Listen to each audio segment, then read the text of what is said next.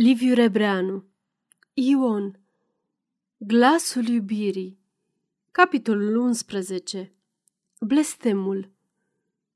1 Când văzu Ion pe Ana moartă, simți parcă o lovitură de ciocan în moalele capului.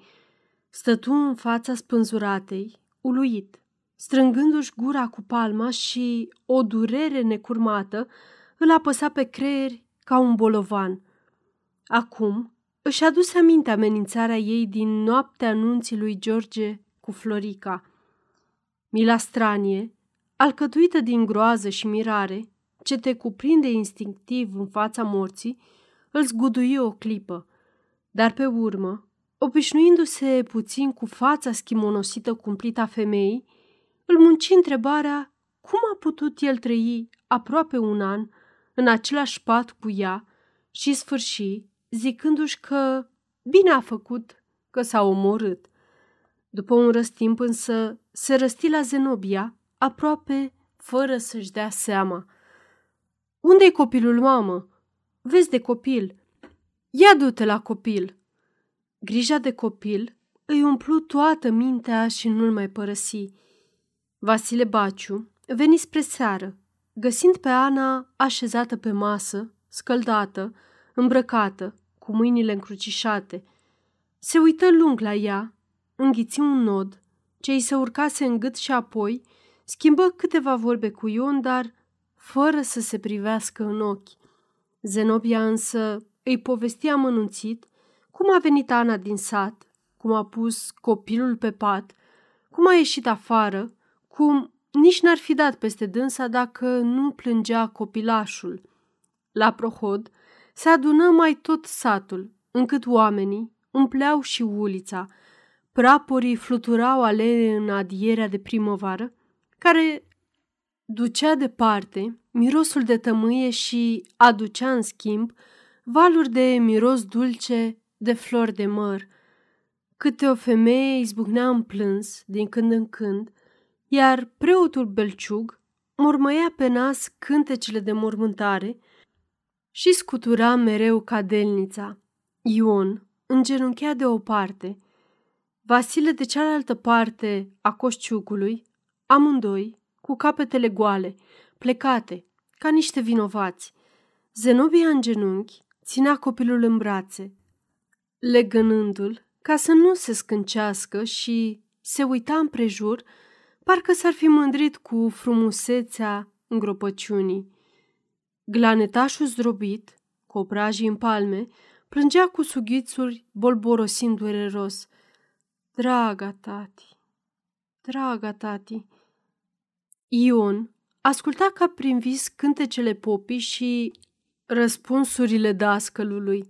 Gândurile lui rătăceau în zigzaguri stranii, sărind de la Ana la copil, apoi la Vasile Baciu, iar la moarta din sicriul de brad, învelit cu zăbranicul aspru, și pe urmă deodată la Florica, revenind la copilul din brațele Zenobiei și de câte ori îi venea în minte copilul, avea o tresărire de spaimă înțeleasă. Pe când preotul citea o rugăciune lungă, își aduse aminte că, înainte de a scoate din casă coșciugul, au sosit aci George cu Florica, cu fețele triste, și au spus că așa a vrut Dumnezeu. Dar omul să fie tare, că toate trec pe lumea asta. Privirea nevestei îl pironise într-una, posomorâtă și doritoare și plină de imputări, și totuși, parcă răsfrângând asupra lui o dragoste mare, de-abia stăpânită. Lui i-a fost frică să nu bage de seamă George și a plecat ochii. Iar acum simțea privirea aceea în creier. I se plimba în închipuire tot mai stăpânitoare, copleșindu-i inima de o amărăciune, din care totuși încolțește repede o nădejde nouă. Pe la sfârșitul prohodului, ridicând ochii, întâlni peste coșciug privirea lui Vasile Baciu, care îl sfredelea cine știe de când. Ion îngălbeni, Încercă să plece iar capul și nu mai putu. Privirea socrului său era ca unui șarpe uriaș ce-și amețește prada înainte de a o înghiți. În ochii lui însă, Ion citi mai ales o întrebare, întâi întunecoasă și apoi, îndată limpede, ca lumina zilei. Unde sunt pământurile? În pământ se duc toate pământurile. Atunci, deodată, își dădu seama de ce se gândește el atâta la copil, adică prin moartea Anei ar pierde tot și degeaba s-ar lupta dacă n-ar fi copilul, adică numai în sufletul copilului ține averea lui, numai cât ține sufletul copilului, ține și moșia. Vru să se uite spre Zenobia cu copilul, dar privirea lui Vasile nu-i dădea drumul și începu să-l frigă și să-l sfâșie, căci, întrânsa, se vedea pe sine însuși ca într-o oglindă. Galben, speriat, tremurând de frica amenințării. Iar socră său parcă avea fața unsă cu un zâmbet bat jocoritor de piruință. Până s-a coborât în groapă, sicriul Anei, ochii lui Vasile Baciu l-au urmărit neîndurători, izgonindu-i din suflet privirea Floricăi, făcându-l să uite tot, chiar și prohodul, afară de copilul de care atârna parcă toată soarta lui. Întorcându-se de la cimitir, smulse copilul de la Zenobia, cuprins de teamă, să nu îl răpească cineva. Îl strânse la piept, acoperindu-l cu brațele osoase. Petrișor scâncea, iar el îl ogoia ca o doică iscusită, gândindu-se mereu că duce în brațe tot pământul câștigat cu stăruinți și zbuciumări atât de îndelungate. Oamenii, care până acum îl ocărau și îi spuneau că din cauza lui s-a spânzurat Ana, văzându-l cu copilul, se înduioșară și își ziseră că nu poate fi vinovat el de moartea femeii. Ia seama, ginere, să nu cadă bolnav nepotul. Mormăi în urechea lui un glas răutăcios când cotiră în ulița mare. Ion se cutremură și ascunse copilul sub suman, parcă ar fi căutat să-l apere de privirea lui Vasile Baciu. Apoi, după pomeni, se sfătui multă vreme cu măsa ce să facă cu copilul și cum să-l îngrijească.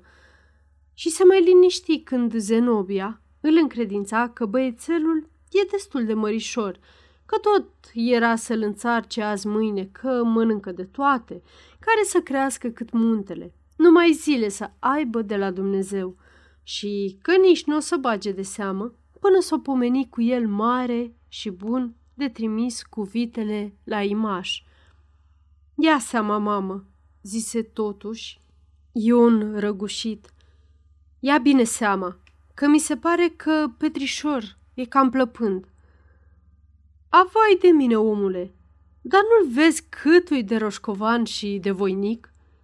Bine, bine, dar dacă se îmbolnăvește și moare, Doamne ferește, apoi să știi că n-ai trai cu mine. Copilașul ăsta e viața mea, mamă. Proclet mai ești, Ionică, și să-l hui zău așa, protestă bătrâna. Eu atâta spun, ca să nu zici că nu ți-am spus. Ca ochii din cap să mi-l îngrijești și să mi-l ocrotești. Da, ce-i cu tine, măi, băiete? Parcă cobeștea rău. Doamne, iartă-mă! Se închină Zenobia, gândindu-se că mult mai trebuie să-și fi iubit nevasta Ion, măcar că nu s-a arătat, dacă se propădește așa cu firea din pricina plodului ei. 2. Românul, când e bun din fire, e ca prietenul meu, Herdelea, striga grofșorul cu atât mai des cu cât termenul apelului se apropia și Herdelea devenea tot mai mohorât și mai neîncrezător. Sorocul era hotărât pentru mijlocul lui aprilie, la curtea de apel din Târgu Mureș. Herdelea număra zilele ca școlarii la venirea vacanțelor, dar el, de ce scădeau, de atâta se întrista mai mult, munci de presimțirea că e scris lui să fie înfierat și să-și piarză pensia pentru care a muncit ca robul peste 30 de ani.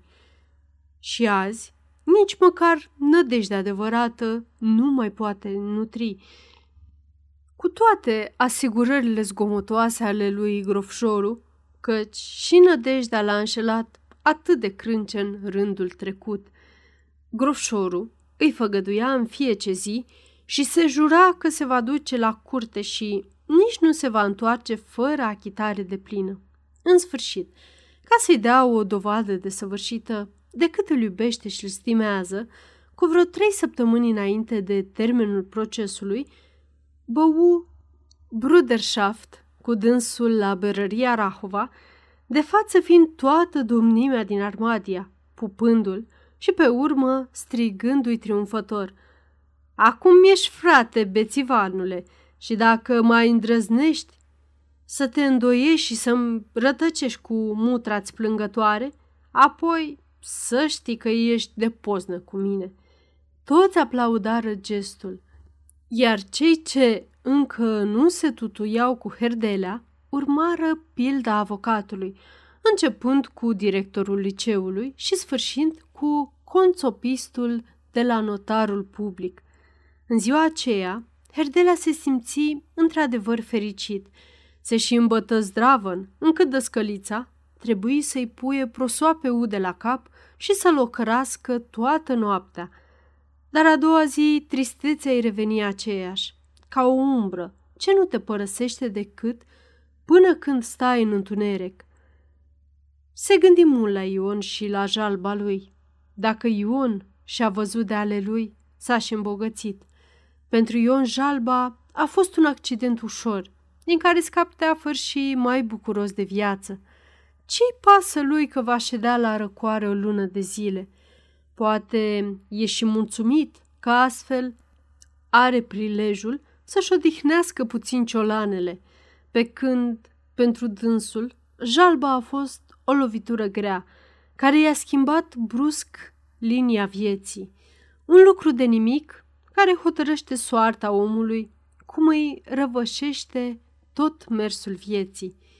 Piatra mică răstoarnă carul mare, un fir de nisip care s-a clintit din loc și a prăvălit stânca întreagă și parcă, totdeauna, lucrurile mărunte și neînsemnate pricinuiesc prăbușirile grele, ca și când omul, mândru și încrezător în puterile lui, ar fi o jucărie și poate mai puțin în mâna unei tainice și înfricoșătoarei ființe stăpânitoare.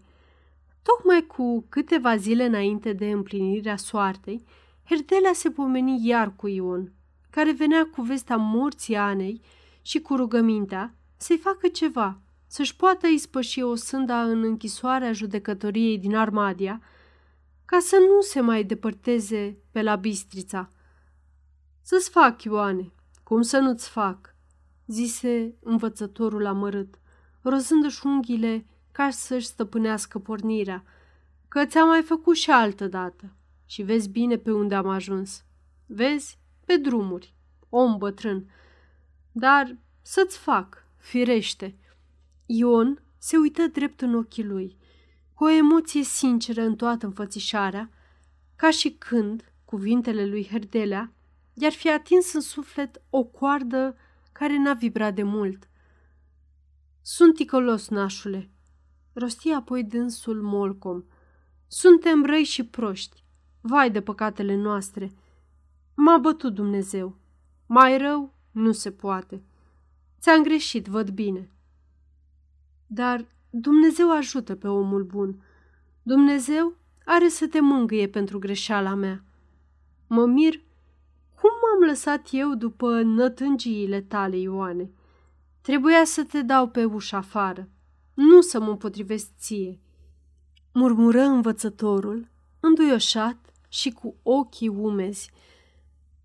așa e omul, când îi ia Dumnezeu mintea, făcu Ion cu alt glas mai aspru, în care se simțea părerea de rău că s-a lăsat o clipă învins de slăbiciune pentru grijile altuia. Dar dumneata să-mi faci acum o jalbă frumoasă. Cum zic, că-ți plătesc, nașule. Herdelea îi făcu petiția cuvenită, vorbele schimbate cu omul care i-a pricinuit toată nenorocirea de azi, îi sădiră în inimă un bob de încredere. Își zicea, pe omul bun îl ajută Dumnezeu și parcă găsea mângâiere. Avea însă și remușcări că în nerozia și zădărnicia lui de multe ori și-a bătut joc de cele sfinte și daci încolo seara, întins în pat, după ce stingea lampa, cu fața în sus și cu mâinile împreunate pe piept, se ruga în gând, fierbinte, să ierte Dumnezeu rătăcirile și să-l scape și acum, ca totdeauna din impasul în care l-a aruncat propria-i vină. Grofșorul avea să plece singur la Târgu Mureș la judecarea apelului. Herdela trebuia să rămână la cancelarie, acasă, căci nu e obligat să se prezinte și ar cheltui bani mulți zadarnic. Deși plecând din Armadia la amiazi, seara ajungea la țintă, s-au făcut mari pregătiri de drum. Doamna Grofșoru, o femeie drăguță, grăsună, gospodină, umplu un cufăr numai cu merinde, ca să aibă omul în tren ce să mănânce. Doamna Herdelea, cu care se împrietenise bine, i-a fost de mult ajutor. Chiar ideea merindei de la dăscăliță pornise și fuse găsită minunată. La plecare erau de față amândouă familiile, în care intrau cei cinci copii ai avocatului – se vărsară lăcrămi abundente. Numai grofșorul se ținu tare și porunci lui Herdelea să fie absolut liniștit și să aibă încredere în el și în Dumnezeu. Nevasta avocatului, dăscălița și Ghighi hotărâseră în taină să ajuneze toată ziua procesului. Seara, familia Herdelea stătu până târziu, lăudând pe grofșoreni, care sunt niște oameni cum nu s-au mai văzut mai de inimă și drămăluind fel de fel de nădejdi.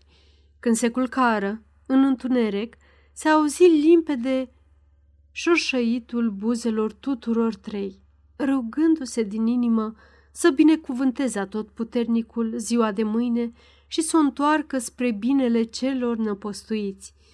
Chiar în aceeași vreme, murmura și doamna Grofșoru un tatăl nostru pentru bietul creștin, după ce pusese pe toți cinci copiii în genunchi să zică o rugăciune anume pentru Moș Herdelea. Fără să știe de planul femeilor, învățătorul își propuse și el să ajuneze în ziua cea mai grea din viața lui. să trezi în zorii zorilor și nu mai putu adormi de grijă și de emoție. Ca să-i treacă vremea, vrut să-și aprindă luleaua, dar își aduse aminte la timp că nu te poți spurca cu tămâia dracului când jerfești o zi lui Dumnezeu. Se perpeli în pat, frământat numai de presimțiri rele. Plecă mai curând la cancelarie și nici acolo nu găsi liniște. La prânz, nici nu se duse acasă spre supărarea doamnei Herdelea, care l-aștepta cu masa ca de obicei. În sfârșit, pe seară veni o telegramă. Herdelea singur în birou, o rupse și o citi tare încât îl abuzi și factorul. Achitat! Ura! Bătrânul oftă odată din suflet, ca și când i s-ar fi ridicat brusc o piatră de moară și, îndată, se porni pe un plâns cu hohote. Poștașul, care aștepta un mic bacșiș, o șterse repede în vârful picioarelor. După ce se răcori cu lăcrămile, Herdelea trecu la doamna Grofșoru, locuința avocatului fiind în aceeași casă. Dânsa, încercând să râdă, se pomeni de asemenea plângând de bucurie. Mai vrut să-și laude puțin bărbatul, pe care îl iubea mult, deși el era cam ștrengar, dar Herdelea nu a avut răbdare. Simțea nevoia să comunice tuturor cunoscuților și necunoscuților vestea minunată La berărie, prietenii îl felicitară și îl îmbrățișară, îndemnându-l apoi să stropească cu o băută zdravănă asemenea izbândă strălucită, încât îi trebuie o sforțare titanică să refuze, voind să-și respecte de plin ajunarea. Sosia acasă pe noptat, obosit mort de bucurie. Doamna Herdelea îl primi bosunflată că n-a venit la masă, dar când văzut telegrama, început să bocească împreună cu Ghighi, de răsuna casa, parcă ar fi murit, cine știe ce rudă scumpă. Cu mare greu izbuti învățătorul să le ostoiască, spre nenorocirea lui, căci dăscălița îl lua la zor. De ce n-a poftit la prânz și a făcut-o să strice atâtea bucate degeaba? Nici chiar când îi mărturisi că a ajunat, doamna Herdelea nu se împăcă de tot, ci doar în sufletul ei se simți mulțumită că și păgânul s-a întors la Dumnezeu. Se culcara acum de vreme. În casă stăpânea o fericire mare și totuși Herdelea parcă niciodată n-a avut noapte mai albă. Îi era foame și mai ales îl chinuia meteahna tutunului. Se învârti ceasuri peste ceasuri în patul fierbinte, cu genele mai grele ca plumbul. Și nu era chip să adoarmă.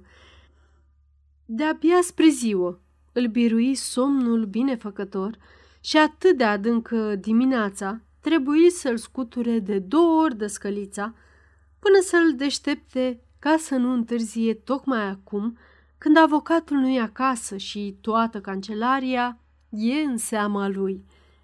La amiază, făcură cu toții o plimbare până în Jidovița, să aștepte pe grofșorul.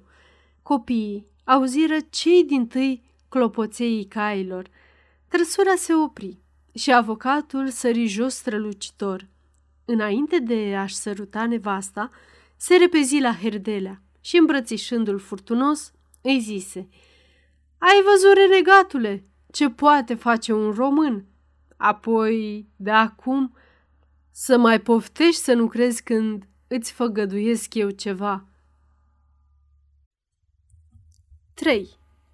Un copist pirpiriu luă din mâna lui Ion hârtia prin care tribunalul îi îngăduia să-și facă pedeapsa de o lună la închisoarea judecătoriei din Armadia, o suci, o învârti, căută prin dosare, se uită la dânsul clătinând din cap dojinitor, apoi scrise ceva într-un registru prăfuit. Îi dădu un bilet galben și îl trimise în fundul gangului, unde vezi o tăbliță neagră cu chei multe. Din gang, Ion se pomeni deodată în curtea închisorii. O recunoscu numai decât. Nu degeaba a văzut-o doar așa de bine, o dinioară, când a avut pozna cu Simion Lungu. Strângerea de inimă de atunci îi îngălbeni fața și acum. Curtea strâmtă era pustie. Bardoseala de piatră tocită răsfrângea lucirea soarelui. Ferestrele cu zăbrele încrucișate scânteiau în bătaia razelor calde. Într-un geam, un cap tuns, cu barba negrită de țepi, nerasă de mult, stătea nemișcat parcă ochii, singurii vii, s-ar fi îmbătat sorbind lumina zilei. Ion se cutremură ușor și-și făcu cruce, ridicând apoi privirea spre cerul albastru, pe care aici colo albea câte un nou oraș încremenit în văzduhul limpede. Bătu la ușa cu chei multe și, din lăuntru, auzi un glas aspru, gros, mânios. Intră încet, strecurându-se, parcă să nu facă zgomot. În odăița luminoasă, văzu pe paznicul de odinioară, care îl întâmpină cu un dispreț fulgerător, în vreme ce altul, șezând la o meșcioară, întinse mâna după biletul galben, ca unul ce știe că aici nimeni nu vine fără asemenea hârtie. Numero 5. Mormăi cel ce îi ceruse biletul pe românește, ca să înțeleagă și on despre ce e vorba. Paznicul, celălalt, îi luă briceagul, chimirul și traista cu merinde, ce o pregătise măsa zborșindu-se. Aici nu mănâncă nimeni extra bre.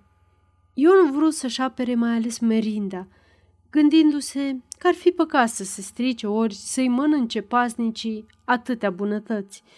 Dar o teamă ciudată îl strângea de beregată și nu putu scoate niciun cuvânt.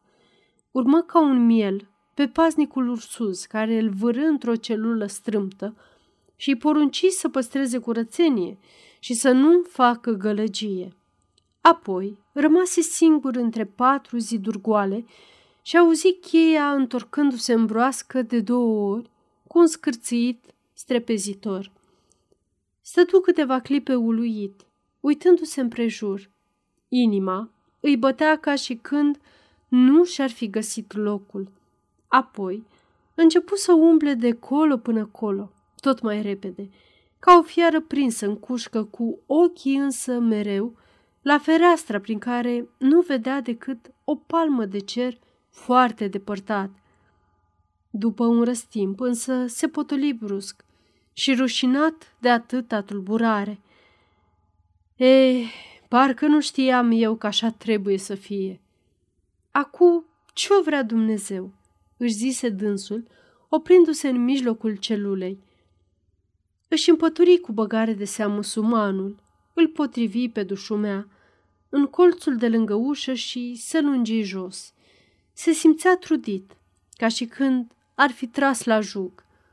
Închise ochii și a dormit buștean.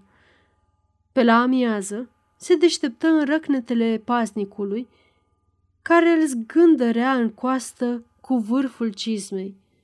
Sus! He! Sus, câine! Aici nu se doarme bre! Aici se lucrează!" Fu trimis, împreună cu alți trei osândiți, să taie lemne acasă la domnul judecător. De-a doua zi se obișnui. Era mulțumit. O ducea bine. Mâncare avea, somn destul, muncă mai mult pentru față. Totuși, i se făcu dor de acasă și îndeosebi începu să-l cuprindă grija de copil. Toată noaptea se visa în pripas, dar niciodată acasă cu copilul, ci totdeauna la George, prin prejurul Floricăi. Îi era necaz și abia aștepta ziua de joi când trebuia să vie Zenobia cu vești și cu de mâncare. Ce face băiatul?" întrebă dânsul răstit și bănuitor. Face bine că-i sănătos, răspunse măsa. Veșnic neîmpăcată că se propădește atâta cu firea din pricina stârpiturii celeia, iar azi adânc supărată fiindcă paznicul nu o lăsase să se apropie de Ion cu merindea. Cât era treaz, toate zilele numai la Petrișor se gândea. Aici avea atâta vreme să-și depene închipuirile, încât parcă își storcea creierii.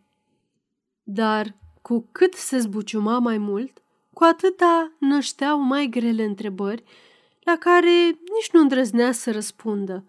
Deseori, auzea limpede glasul socrului său de la înmormântarea Anei, iar privirea lui o avea mereu un suflet ca un spin.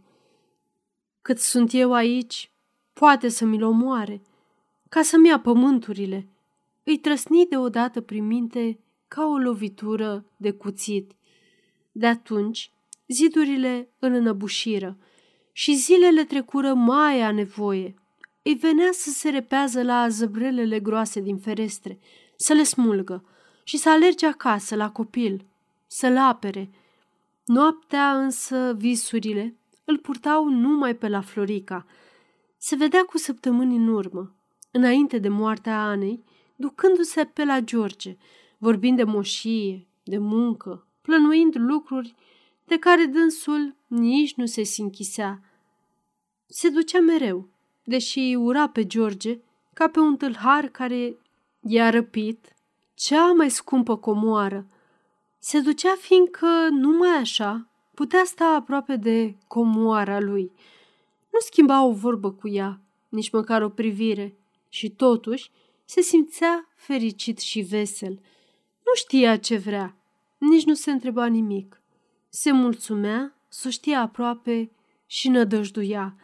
De când s-a stins Ana, s-a dus mai rar, dar cu mai multă nădejde ascunsă în inimă. Și acum, că nu poate merge și nici nu vrea să se gândească la ea, tot ea îi stăpânește visele. Când se trezea din somn, Ion simțea totdeauna o mângâiere peste care însă lumina zilei arunca iarăși pânza grijilor de copil. În două săptămâni, gândurile și visele îl slăbiră ca un ogar. Fața îi se îngălbeni, fruntea îi se zbârci de gânduri. Numai în ochi îi ardea parcă mai multă patimă și hotărâre. 4. Peste vreo zece zile, Herdele a primit telegrafic ordinul de la inspectoratul din Bistrița să-și reia imediat serviciul la școala din Pripas. Totodată, era încunoștințat că s-au trimis cuvenitele adrese la percepția din Armadia să plătească leafa ce a fost reținută pe timpul suspendării. Dumnezeu te bate și tot Dumnezeu te mângâie, zise învățătorul, atât de copleșit de fericire că bău două sticle de bere la Rahova și mai duse și acasă un litru de vin, pe care să-l fiarbă baba cu zahăr și scorțișoară spre a sărbători în familie, cum se cuvine, ziua aceasta nu mai puțin mare ca ziua când a scăpat de amenințarea osândei. Doamna Herdelea se supără nițel, cum era obiceiul ei, îl ocărâ că bețiv, dar apoi totuși fierse și puse vinul pentru după cină, făcându-l așa de bun că Herdela a vrut să silească și pe Ghighi să bea baremi un păhărel, ceea ce ea firește refuză cu indignare, deoarece nu se cade unei fete să-și pângărească gurița. Îmbătați de bucurie și, în ceea ce privește pe Herdelea de vin, după masă, ținură un lung consiliu de familie. Suma de bani ce le pica pleașcă se înțeleseră repede cu toate roșelile domnișoarei Ghighi să o întrebuințeze pentru trusoul ei de mireasă, de care nimeni nu știe când poate fi nevoie. Pe urmă, veni iar pe tapet chestiunea dezbătută odinioară în împrejurări triste.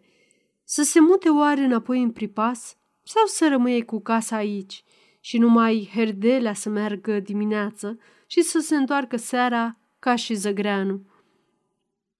Doamna Herdelea, care avea slăbiciunea căsuței, susținu un răstimp că trebuie să se mute, argumentând îndeosebi cu teama că poate pomătuful de belciuc, de necaz că au ieșit triumfători din toate încercările, să le facă tocmai acum pocinogul cu locul. Herdelea, deși de acord în principiu, se gândea că ar fi bine să poată vedea și de școală, dar să-și păstreze și leafa de la grofșorul, învoindu-se cu dânsul să lucreze după amiază sau seara. Ar fi păcat să scape din mână o leafă și alte venituri frumoase, căci n-ar strica să se gândească și la zestrea gheghiței. Fata cu zestre e de două ori mai căutată.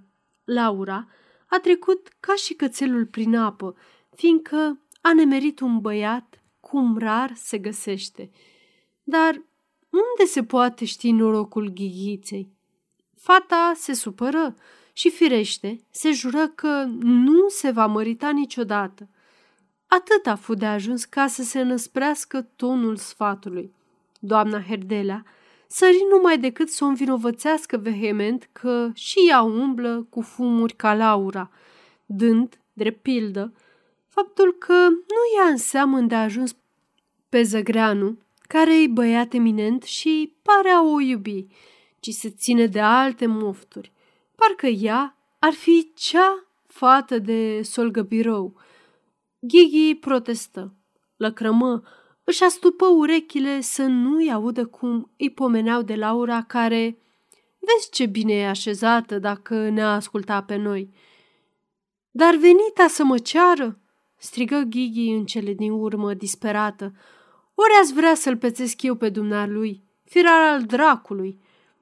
Ideea că ar putea peți ea pe zăgreanu, i se păru atât de caragioasă că i trecut dintr-o dată supărarea și pufni în râs, ceea ce făcu și pe doamna Herdelea să zâmbească. Astfel, Consiliul să sfârși în veselie, deși fără a fi luat vreo hotărâre. Deocamdată, rămase ca învățătorul să se ducă singur în pripas ca și zăgreanu. Pe urmă, va vorbi cu grofșorul și, pe urmă, se va mai vedea ce-i de făcut. Singură, Ghighi se culcă mai tulburată. Ea încă nu se gândise serios la Zăgreanu. Era simpatic, adevărat, dar să se mărite cu el?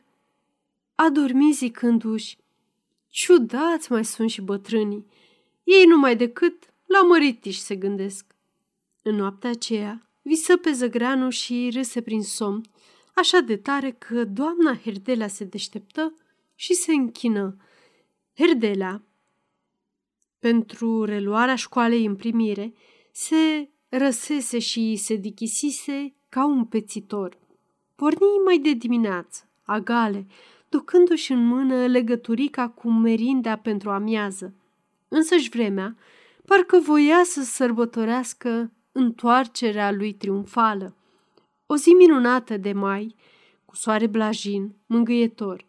Șoseaua spre pripas era albă, înlăptoasă, în umbra pădurii domnești, care își fremăta domol și fermecător cântecui de dimineață, luându-se la întrecere cu mierlele ce zbură tăceau prin holdele și porumbiștile fragede. Cu cât se apropia de sat, cu atât inima și emoția îi creșteau învățătorului.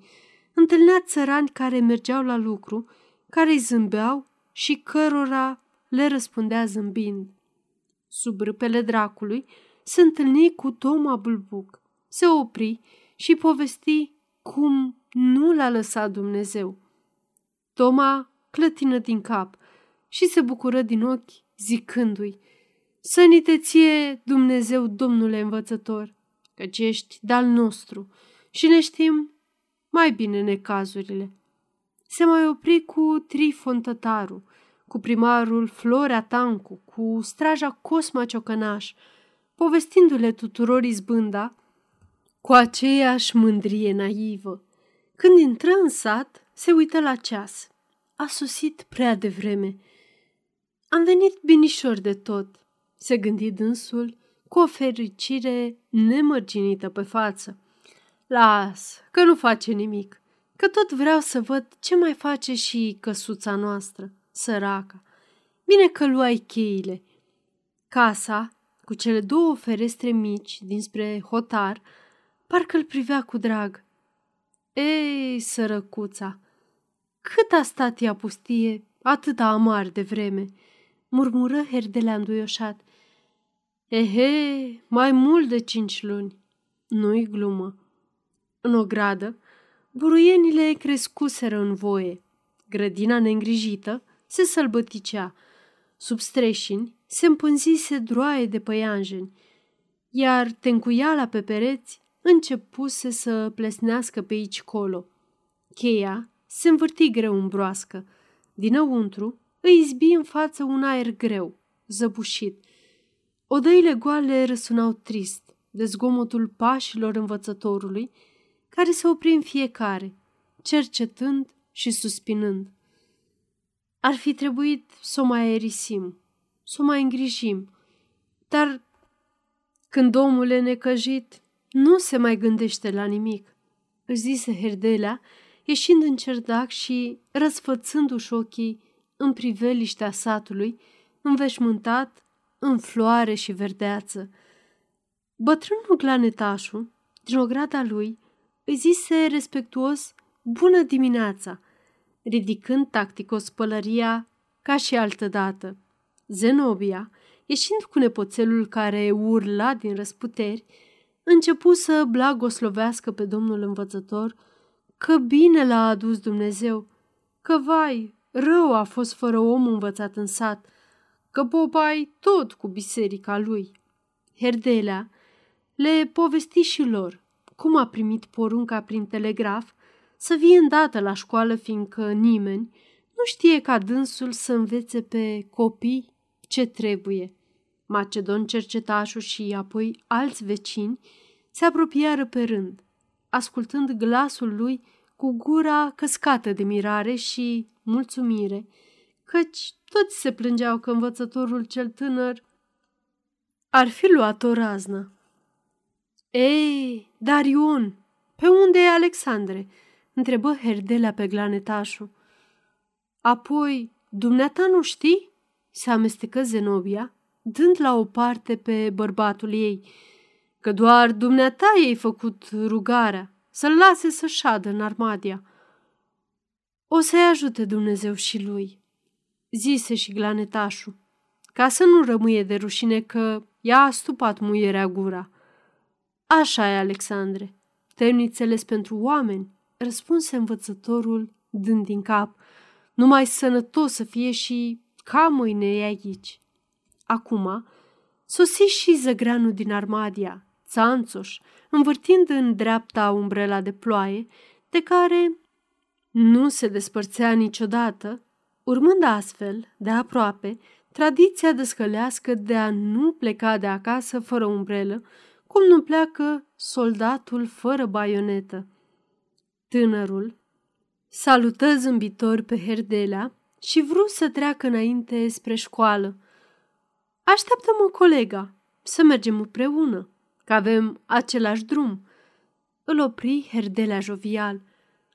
Cu plăcere, domnule colega, răspunse zăgreanul politicos. Tot trebuie să-mi dai în primire școala, adăugă Herdelea, coborând în uliță, în vreme ce țăranii ascultau tăcuți convorbirea domnilor. Da, zise tânărul roșindu-se deodată până în vârful urechilor. Nu știam nimic. Eu uh, n-am fost înștiințat. Bâlbâia foarte încurcat și mai ales se rușina în fața țăranilor care acum zâmbeau bat jocoritori. Ieri mi-a venit ordinul. Telegrafic.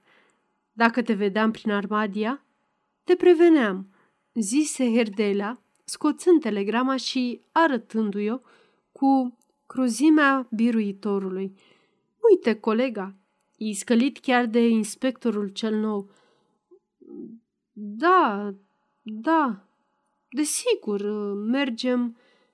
Predau, cum nu? Murmură zăgreanu, neputându-și veni în fire de emoție. Mă mir însă că pe mine nu m-a înștiințat ce are a face. Probabil că o să învie pe cale oficială. Nu-i nimic, mă rog. Negreșit. Firește, trebuie să-ți vie, aprobă bătrânul cu superioritate. La școală, copiii avură bucurie în ochi, văzând că îi intră herdelea, care și trimise în curte să se joace, până ce dânsul ia în primire averea statului. Pe urmă, după ce plecă Zăgreanu, începu lecțiile cu atâta pasiune și emoție, ca și când ar fi fost pentru întâia oară în fața unei clase. Deschise ușa să intre aerul proaspăt, înviorat al primăverii, și copiii nepricepuți ascultau și răspundeau ușurați, parcă în locul tatălui vitreg s-ar fi reîntors tatăl lor, cel bun și adevărat. În pauza de la amiază, Herdelea, vrând să-l vadă întreg satul, porni pe ulița din dos, schimbând câte o vorbă la fie ce o gradă și ieși în capătul dinspre săscuța. Belciug era în cerdacul casei sale, cu hainele pătate de var și de tencuială căci, adineauri, venise și el de la biserica nouă, unde zidarii lucrau de zor. Noroc, Ioane! Voinic? Sănătos? îi strigă Herdelea cu glas calm, prietenesc. Mulțumesc lui Dumnezeu, Zaharie! Mă mai târăș și eu cum pot, răspunse preotul zâmbind și apropiindu-se de portiță. Știi că mi-am luat iar școala în seamă? zise învățătorul cu o mândrie pe care nici nu încerca să o ascundă. Bine că te-ai întors, Zaharie, slavă Domnului, că Zăgreanu era o primejdie pentru toți, murmură Belciuc, serios și sincer. Își strânse rămâna, dar nu-și ziseră nimic. Herdelea își urmă calea spre casă unde voia să-și mănânce merinda, iar Belciug se uită după el o clipă gânditor. Aceasta este o înregistrare Cărțiaudio.eu. Pentru mai multe informații sau dacă dorești să te oferi voluntar, vizitează www.cărțiaudio.eu. Toate înregistrările Cărțiaudio.eu sunt din domeniu public. 5. Când îi dă dură drumul din închisoare, Ion parcă ar fi scăpat din pușcă. Îi bătea inima, strânsă în clește de presimțirile rele. Barem de n-ar fi copilul, se gândea mereu, alergând pe șosea dinspre Jidovița și Pripas. Intrând pe poartă, însă, auzi chiar plânsul răgușit și slăbit al copilului. Uite, uite, așa mă bate Dumnezeu din senin. Petrișor, culcat pe spate, de-a curmezișul patului, gemea cu ochii închiși, lăcrimați. În răstimpuri, ridica mănușițele, le apropia și le tremura parcă ar fi căznit să-și smulgă o durere mare. Zenobia, la vatră, alegea cărbune aprinși, tocmai vrând să-i descânte de de ochi. La netașul însă, mai întristat, ședea pe marginea patului, șoșăind. Taci cu moșul, taci, taci, taci. Ion își aruncă tot calabalucul pe laviță și păși lângă pat. S-a dus. Degeaba. S-a isprăvit, zise dânsul, uitându-se o clipă în fața subtă și bolnavă a copilului. Acu lasă că nu mai fi nimic. Pe semne la de ochia cineva, că oameni răi sunt destui, răspunse Zenobia de la vatră, suflând înjăratic. Glasul ei liniștit schimbă deodată groaza lui Ion într-o furie năprasnică. I se păru că măsa în adins vrea să-i ucidă copilul. Se întoarse la ea ca un nebun. Îi puse mâna în păr și începu să-i care la pumni cu sete răcnind. Îmi omor copilul, ai? În adins mi l-ai omorât. De spaimă, dintr-un tâi, Zenobia nici nu se gândi să se vaite, ci se făcu ghem, hâcâind sub lovituri. Trebuie să sară glanetașul, să o scape din mâinile feciorului, luând astfel și dânsul câteva ghionturi în învălmășeală. Tu l-ai, că mă omoară tâlharul! Zbiera acum Zenobia, zbuchind-o afară în ogradă cu părul vâlvoi. Tu l-ai, oameni! Tu l-ai! își potrivi frama pe cap și apoi se întoarse iar în casă, blestemând vașnic pe Ion care, răcorit, se așeză la masă, cu ochii la copil, fără să audă altceva afară de plânsul neputincios ce-l sfâșia ca niște împunsături de pumnal. Zenobia, căutând totuși să-l îmbuneze, urmă pregătirile de descântec, în care de altfel era mare meșteră aduse de la fântână o cofiță de apă, luă o ulcică plină și o așeză pe vatră. Apoi, cu cleștele în mâna stângă, apucă un cărbune și îl slobozi în apa neîncepută, făcând îndată cu un cuțit ce-l avea în dreapta, semnul crucii în ulcică, murmurând nouă. Puse alt cărbune, făcu altă cruce și numără opt. Și așa mereu, până ajunse cu numărătoarea la unu. Jarul sfârâia ascuțit și bătrâna șopti, trăgând cu ochiul spre Ion. Avai de mine, ce rău l-a mai de ochia cineva, plesni iar ochii să-i plesnească. în picioare și, bătând mereu cruci în apă cu cuțitul, rosti pe urmă domol, tărăgănat, abia înțeles.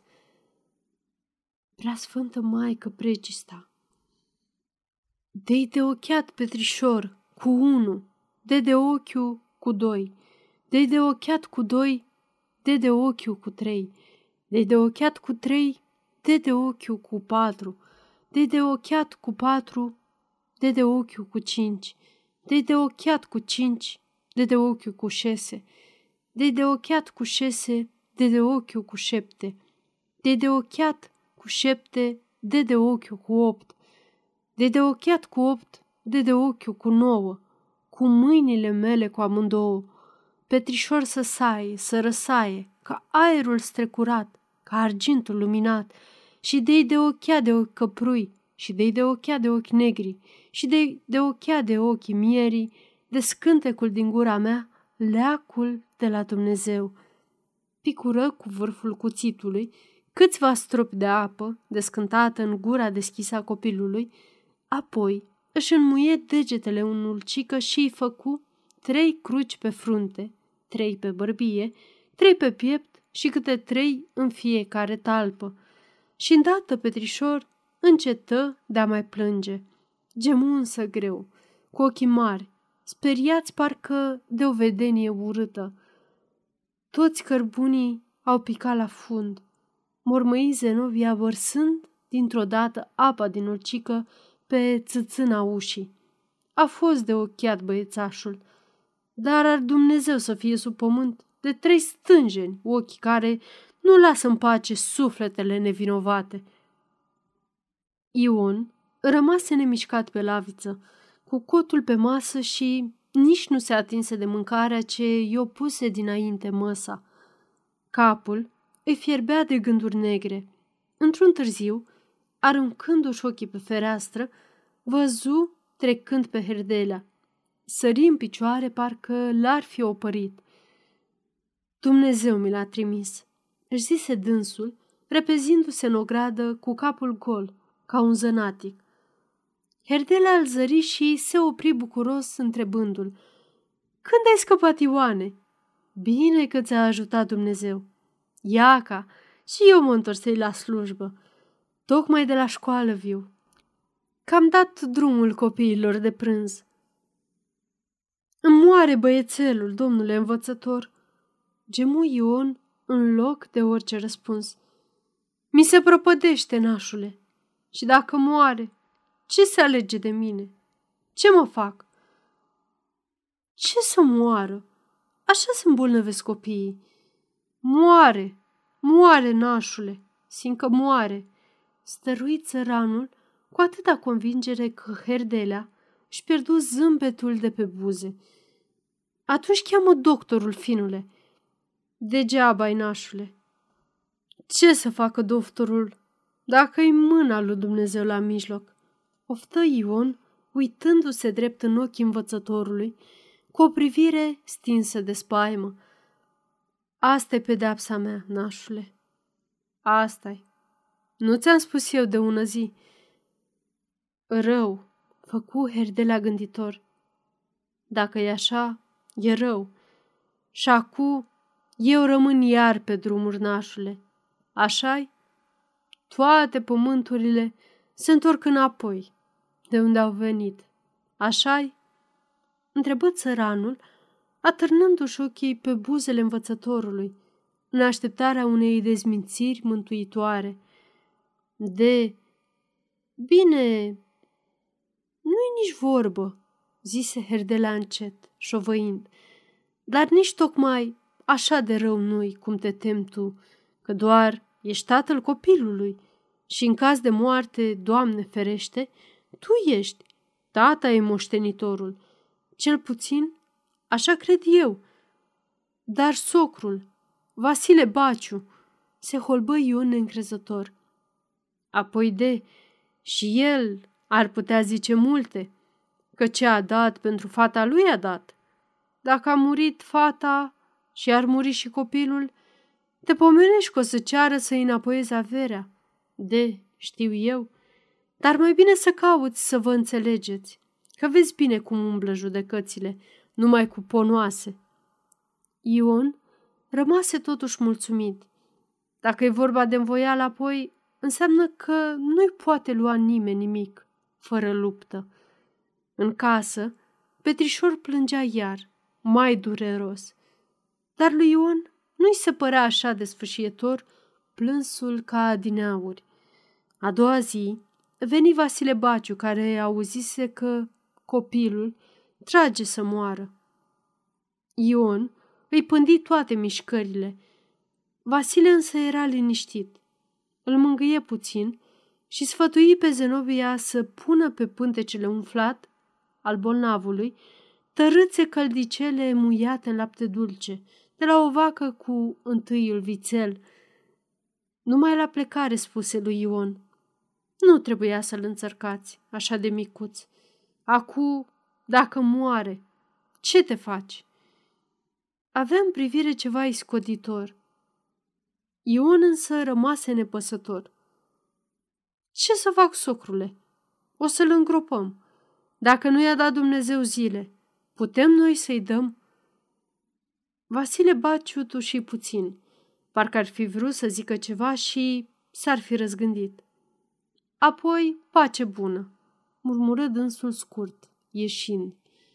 Ion începu de acum să se gândească la mormântare, socotind cât va trebui să cheltuiască și hotărând să-l așeze lângă Ana, că e loc mai frumos și mai larg. Apoi, Petrișor se topi ceas cu ceas.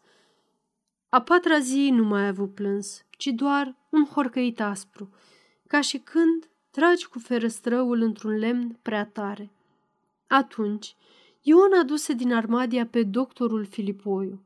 Când sosi însă cu doctorul, găsi copilul rece. Văzându-i burta umflată și vânătă ca o tobă, Filipoiu strânse din numeri. L-ați otrăvit cu cine știe ce bazaconii de mâncări. Dacă mă chemați până a nu se umfla, poate că-l scăpam. După înmormântare, Vasile Baciu, întunecat și posomorât, veni îndată la Ion care l-aștepta. Acu, ginere, să ne înțelegem omenește, zise dânsul fără mult în conjur. Ana a murit. Copilul a murit. Dumnezeu să ierte, că în mâna lui ni soarta și viața. Zestre, ți-am dat destule, Ioane. Și câtă nu ți-am dat, mi-ai luat-o tu cu puterea. Că așa ai vrut. Ai văzut că n-am zis nimic și ți-am dat tot, că doar copilului meu îi dădeam. Nu grezi bine, Ioane? Ion tăcu, cu ochii în altă parte. Vasile Baciu urmă tot liniștit. Bine. Dar acum, dacă a murit și Ana și copilul, cuvine-se ca tot ce a fost al lor să se întoarcă înapoi la mine. Așa-i legea și omenia.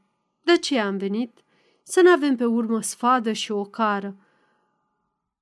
Dar de ce să se întoarcă la dumneata ce al meu, socrule?" zise Ion rece. ce al meu?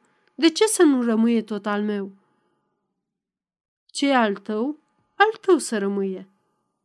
Mie să-mi întorci numai ce al meu. Să-mi întorci pământul." Nu-ți mai strica gura degeaba, socrule. Zău așa, că doar ești om bătrân." Râse deodată Ion întrerupându-l. Pe Vasile Baciu, râsul îl înfurie. Se stăpâni însă și răspunse cu glasul mereu potolit, dar puțin mai gros. Eu am vrut să mă învoiesc cu tine, gândindu-mă că ești un om de omenie. Dar nu, văd că ești tot cum te-am știut. Hoț ai fost, hoț ai rămas. Nu degeaba nu-i nicio săptămână de când ai scăpat din temniță. Așa-i, socrule, așa-i iar cum zici dumneata. Râse un răutăcios. Mai bine să-mi zici mie că-s hoț decât să-ți zic eu dumitale. Mai bine. Nu-i nimic, se sculă Vasile. Dacă tu nu vrei să înțelegi de vorbă bună, ai să înțelegi de rău.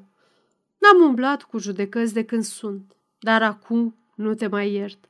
De-a ști de bine că vând și cămașa de pe mine. Ion râse mereu, însoțindu-l până în ogradă. Dar când rămase singur, simți că îndârjirea stăpânită a bătrânului i-a cam clătinat încrederea. 6. Herdela raportă din vreme inspectorului, după cum se cerea, că examenul de sfârșitul anului se va ține în pripas în a doua duminică din iunie. Deși felicitase într-o scrisoare respectuoasă pe Horvat, cu prilejul înaintării lui ca inspector, Herdela avea totuși o frică de examenul de acum, cum n-a avut niciodată.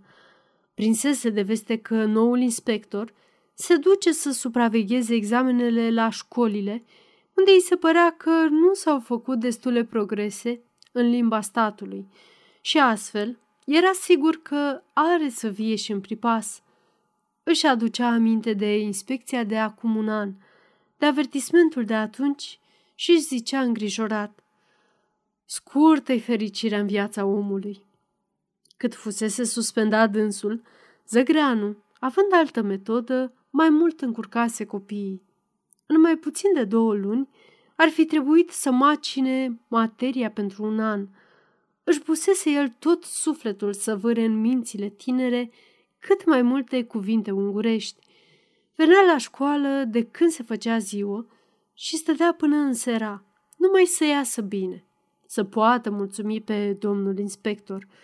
Ba mai tremura și pentru Belciu care, învârtindu-se toată vremea cu biserica cea nouă, nu dădea pe la lecțiile de religie. Ia seama, frate Ioane, că vine inspectorul la examen și o pățim rău. Îi spunea Herdela glumeț, dar muncit în suflet de griji. Parcă nu mai pot eu de inspectorul vostru. Dacă ai vedea tu ce trag cu zidarii de la biserică, nici nu mi-ai mai pomenit de inspector zău, Zaharie. Nu se iubeau, dar nici nu se mai dușmăneau. Nu se căutau, dar nici nu se mai ocoleau. Și când se întâlneau, schimbau câte o vorbă, două despre treburile oficiale, ferindu-se totuși de a lungi conversația și, mai ales, de a aduce pe tapet ceva din daravelele lor trecute. Sâmbătă, în ajunul examenului, Herdele a ieșit cu toți copiii la pădure, aduse verdeață și flori și împodobi școala cu ghirlande. Sosia acasă în armadia târziu, după amiază, frând de oboseală de-abia târându-și picioarele. Tocmai se plângea de scăliței cât a muncit, când, în fața casei, se opri o trăsură și Ghighi năvăli în odaie speriată. Tată, tată, inspectorul! Herdelea își uită deodată orice oboseală și se repezi afară. O, bată-l Dumnezeu, că nu te mai lasă nici să răsufli, mormăi doamna Herdelea. Peste două-trei minute, însă învățătorul intră în casă cu inspectorul. Te-am căutat în pripas. Nu știam că nu stai acolo. Eu spun drept, nu-mi pot închipui o școală bună, condusă de un învățător din altă comună, dar, în sfârșit, o să vedem mâine. Herdelea mormăi ceva neînțeles. Când era mișcat și încurcat, vorbea foarte prost ungurește. Trase un scaun inspectorului, ștergându-l cu batista ca să nu fie cumva murdar. Mulțumesc, zise Horvat acri de schimonoselile limbii oficiale în gura unui învățător al statului. Mulțumesc.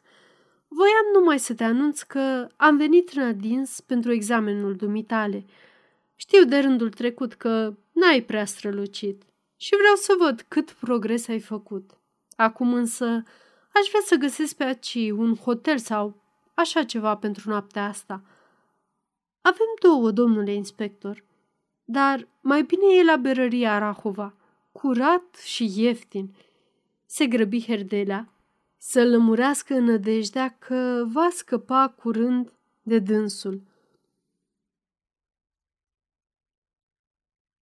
Dăscălița rămase nătulburată pe canapea, lângă fereastră, cârpind niște pantaloni de-ai bărbatului, ca să nu-și mai strice hainele cele bune la cancelarea lui Grofșoru, unde avea de gând să-și reia serviciul mai temeinic îndată după examene.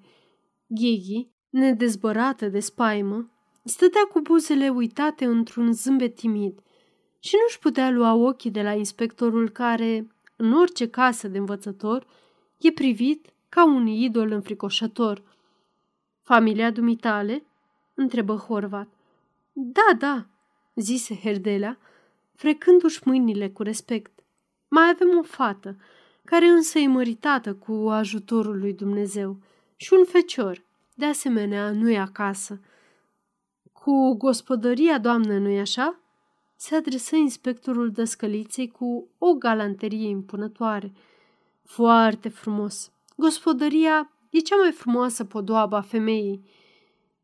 Eu nu vorbesc ungurește, zise doamna Herdelea, fără măcar să ridice nasul din lucru, cu o liniște care pe bărbatul ei îl îngrozi. Cum? Nu înțeleg, se miră inspectorul. Pricep eu ce ziceți, dar nu vreau să vorbesc ungurește.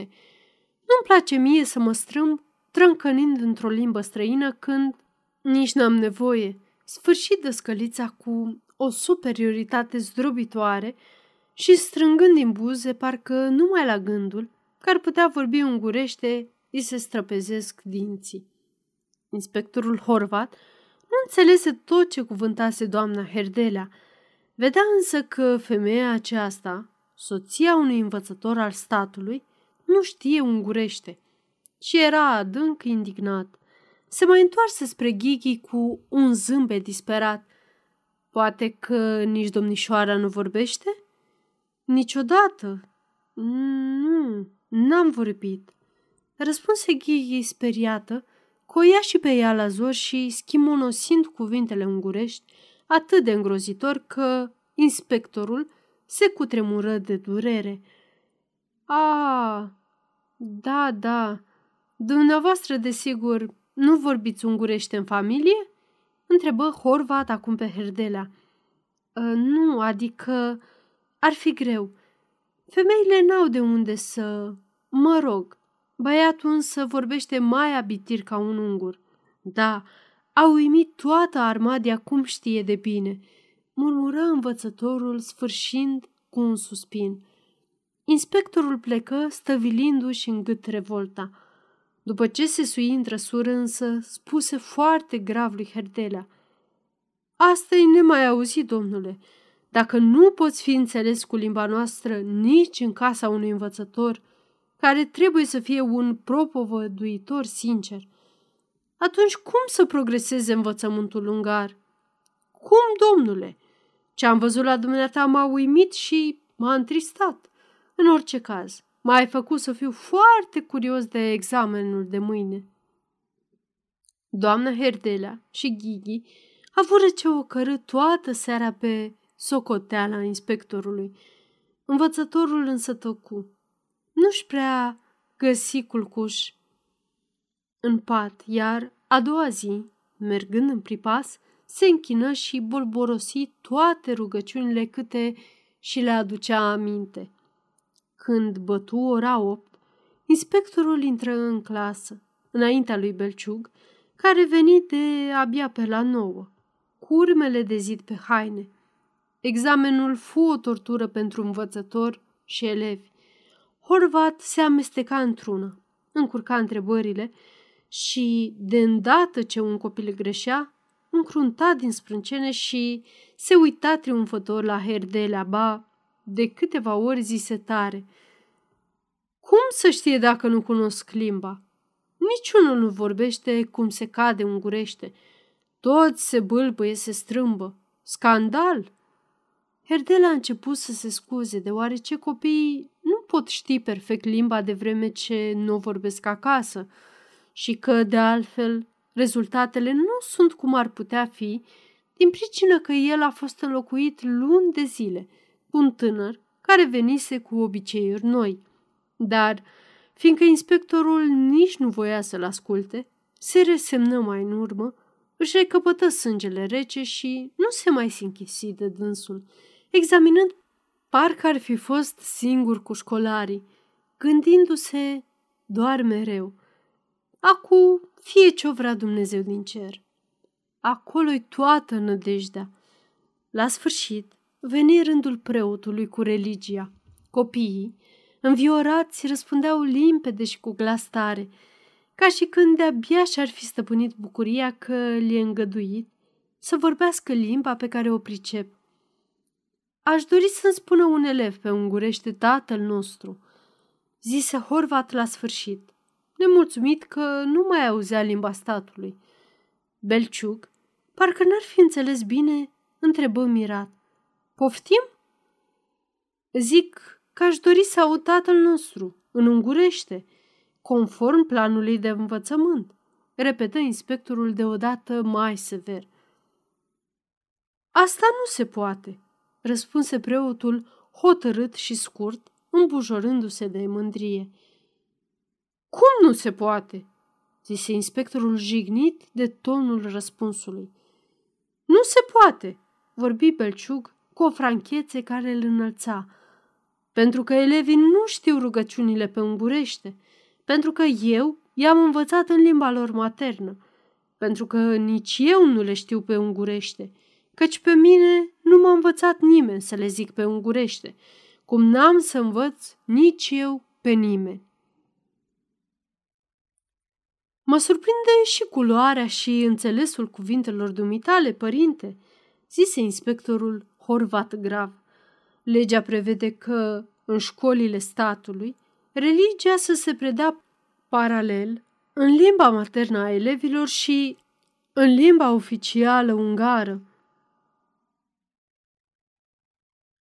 Va să zic că cer minimul posibil când mă mulțumesc cu tatăl nostru. Mă rog, te-am convins?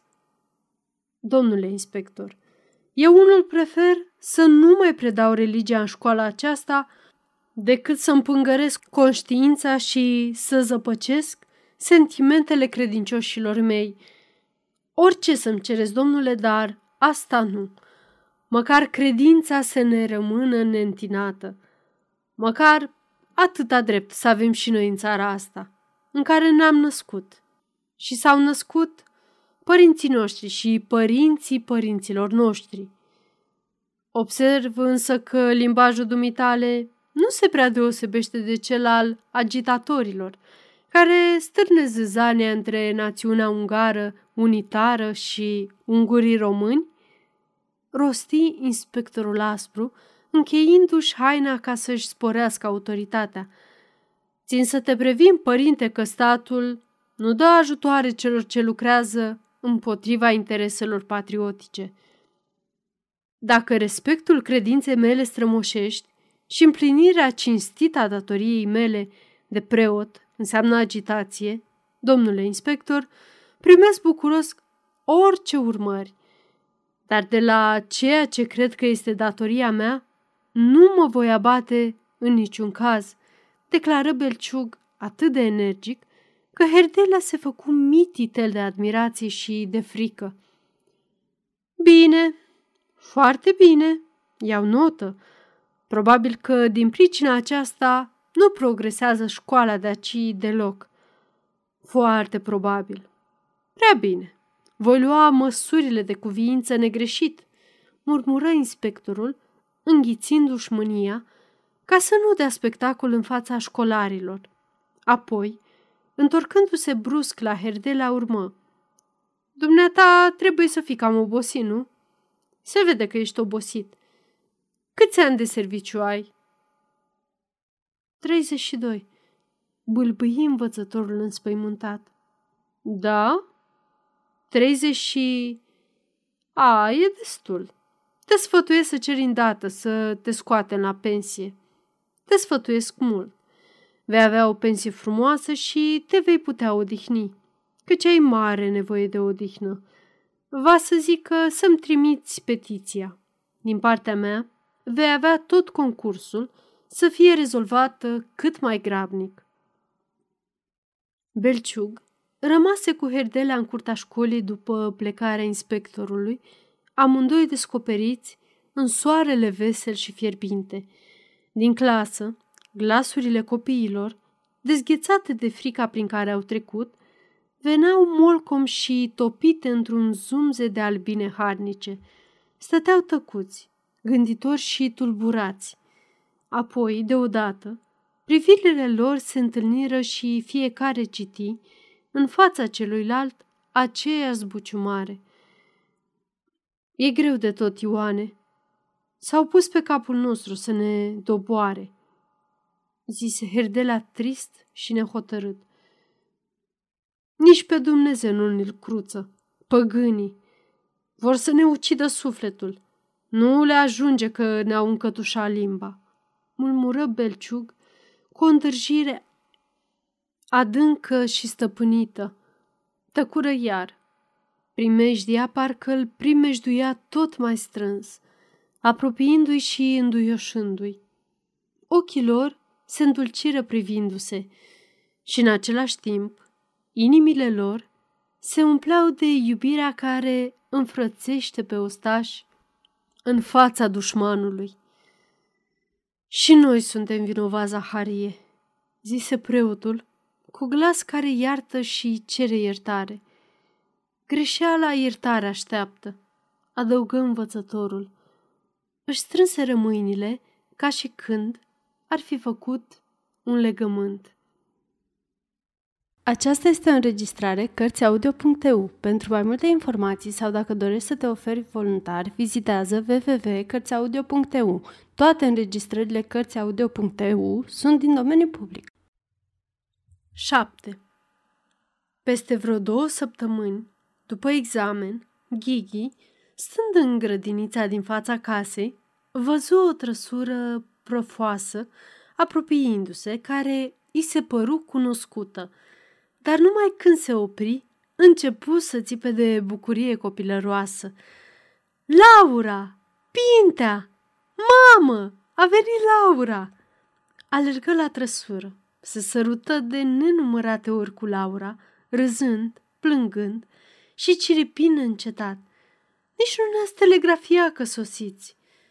Am vrut să vă facem surpriză. Te-ai mai îngrășat, Laura scumpa.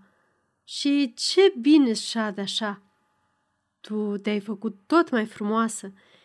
Ei, destul, destul, strigă Pinta glumeț. Mai treci de mă sărută și pe mine. Herdelea ieși fără haină, cum era, și îmbrățișă întâi pe George, în vreme ce, în urma lui, plăscălița cu lăcrămi în ochi și cu râsul pe buze, murmură zăpăcită de emoție – o, dragi de ei! Le-o fi foame și noi n-avem nimic gata. Dacă știam, tăiam vreo doi pui. Dragi, mami, dragi! O servitoare dolofană coborât tacticos din trăsură cu fetița Laurei în brațe. Speriată de gălăgie, fetița începu să plângă. Măsa se răpezi. Dă un coace, Ilona. Vrut să o ia, dar Ghighi sări să-i dea ei. În brațele ei însă fetița plânse mai tare. Nu te cunoaște, Ghighițo, de aceea plânge, zise Laura mândră. Să vezi însă pe noi cum ne cunoaște și cum râde. Ți-e mai mare dragul. Dă-mi mie, că eu sunt obișnuită cu copiii, făcu doamna Herdelea, luând pe micuța Maria de la Ghighi și ogoind-o. Taci cu mama tână, Taci! Draga mămiții scumpă și dulce! Fetița se liniști într-adevăr spre admirația tuturor. Herdela profită de ocazie și pofti în casă, comandând militarește. Înainte, marș! În casă! A strâncănit destul în uliță. În casă urmară noi lăcrămi și mai ales se încinse o vorbărie care nu se sfârși până la miezul nopții. Laura povestea minunății despre Pintea, Pintea despre Laura și amândoi despre odorul lor. Herdelea zugrăvi pe inspectorul care a fost ticălos la examen, dar fără a spune că i-a cerut să iasă la pensie. Dăscălița și Ghighi întreținură pe Laura cu noutățile din Armadia între care cea mai de seamă era logodna Lucreției Dragu cu profesorul Oprea. Între timp însă, doamna Herdele a găsit destulă vreme să doboare trei pui mari în onoarea dragilor musafiri și să le servească la amiază un paprikaș cum n-au pomenit ei nici la Bistrița. După masă însă George stârni o furtună când spuse că chiar mâine vor să plece cu toții mai departe la St. George. Nu se poate. Trebuie să stai și la noi barem o săptămână, protestă Herdelea, adăugând apoi calm. Că doar și noi vrem să ne fălim puțin cu voi la armadienii ăștia. Ce Dumnezeu! La întoarcere, la întoarcere, zise Pintea neînduplecat. Acum nu-i vreme. Ceilalți ne așteaptă în sângiorți de o săptămână. Care ceilalți? Laura a lămurit că toți ceilalți sunt Alexandru, fratele lui George, profesor în România, la Giurgiu, care a venit împreună cu Gogu Ionescu, soțul Eugeniei, și Ionel, alt frate, contabilul din Cernăuți, o completă Pinta. Suntem atâția frați și surori că numai tata știe pe din afară întreg pomelnicul. De altfel, aduceți-vă aminte, vi l-a înșirat odinioară pe îndelete. Au luat Vila Mara și o să petrecem plăcut toți împreună, mai zise Laura. Numai să nu uităm să telegrafiem lui Titu, să fie și el neapărat, deși eu i-am scris. Dar să știe că am sosit. În sfârșit, se învoiră și spre seară, Herdela cu George tocmiră două trăsuri pentru a doua zi până la St. George. Călătoria fu veselă, cu opriri scurte, prin toate satele, pe la cunoscuți și prieteni. Valea Someșului se strâmta mereu. Șoseaua se pitula pe sub stânci și râpe tot mai piezișe, iar râul însuși gâlgâia din ce în ce mai mânios. Ulița băilor cotește din șoseaua cea mare în mijlocul Sângiorzului, comună bogată și nesfârșit de lungă. Un pârâu gureș roade necurmat drumul ce urcă ușor, printre case țărănești, până ajunge la băile așezate într-un cazan împresurat de dealuri împădurite. Vile cochete sunt risipite și ascunse printre brazi bătrâni, în jurul unui dâmb, ca o titvă uriașă în vârful căruia, chioșcul alb pare o tichiuță de clov. La picioarele dâmbului, văzându-se de departe, dintr-un perete tăiat în piatră, izvorul tămăduirii bolbocește prin guri numeroase, adunându-și borvizul într-un canal arămiu care îl duce în clădirea scaldelor. În fața izvorului e o terasă prunduită, de unde pornesc zeci de cărări, păzite de brazi, spre vilele și căsuțele din prejur. La o margine a terasei însă un hotel-restaurant nou parcă stăpânește și ispitește pe toată lumea. Sosiră pe la sfințitul soarelui, în fața vilei Mara, care albea cu ferestrele deschise. George strigă din uliță. Oaspeți! Primiți, oameni buni! Un căpșor frumos de femeie se ivi într-o fereastră, dar dispăru îndată cu un țipăt înădușit. George! A venit George! Într-un antreiu larg, puțin întunecos, se întâlniră toate rudele și se cunoscură. Voiau să pară vesel și totuși toți erau stânjeniți. Însuși George nu se simțea prea în largul lui cu neamurile din România. Fusese aproape copil când văzuse ultima oară pe Alexandru și chiar Eugenia se schimbase mult în trei ani. Ca să scape mai ușor, George căută să glumească și să adauge la numele fiecăruia cât o codiță hazlie. Ba, la sfârșit, se învârti și într-un picior strigând, Ei, mai sunt rude de recomandat, că mi s-a urât de când nu mai isprăvesc. Vorbele acestea li se părură atât de șugubețe că toți izbucniră în râsete, care mai sparse răgheața puțin. Atunci interveni Atena, soția lui Alexandru, o femeie înaltă, uscățivă, cu trăsături fine și cam reci, dar cu voce foarte caldă și simpatică. Bine, Georgel, se poate să uiți tocmai pe nepoții tăi? Veniți aici, copii! Poftiți, moștenitorii noștri dragi! Alecu, Ionică, Zoe! Toți herdelenii se aruncară asupra copiilor, înăbușindu-i în sărutări, mai ales dăscălița, care se simțea opărită în fața atâtor necunoscuți, găsi o adevărată salvare în copii și se retrase cu ei într-un colț ca să-i mângâie. Încetul cu încetul însă răceala se topi. Alexandru era un bărbat blând, cu ochi dulci și barbișon negru și se împrieteni curând cu Herdelea, vorbind de școală și de unguri. Gogu Ionescu era mai bătrân, aproape de vârsta lui Herdelea, dar, fiindcă nevastă sa era prea tânără, umbla spilcuit, îmbrăcat după ultima modă, se rădea în fiecare zi și nu purta mustăți. O vorbea în fraze alese, parcă fiecare cuvânt al lui ar fi fost pentru monitorul oficial, deși la cameră nu deschidea gura niciodată, fiind mameluc guvernamental.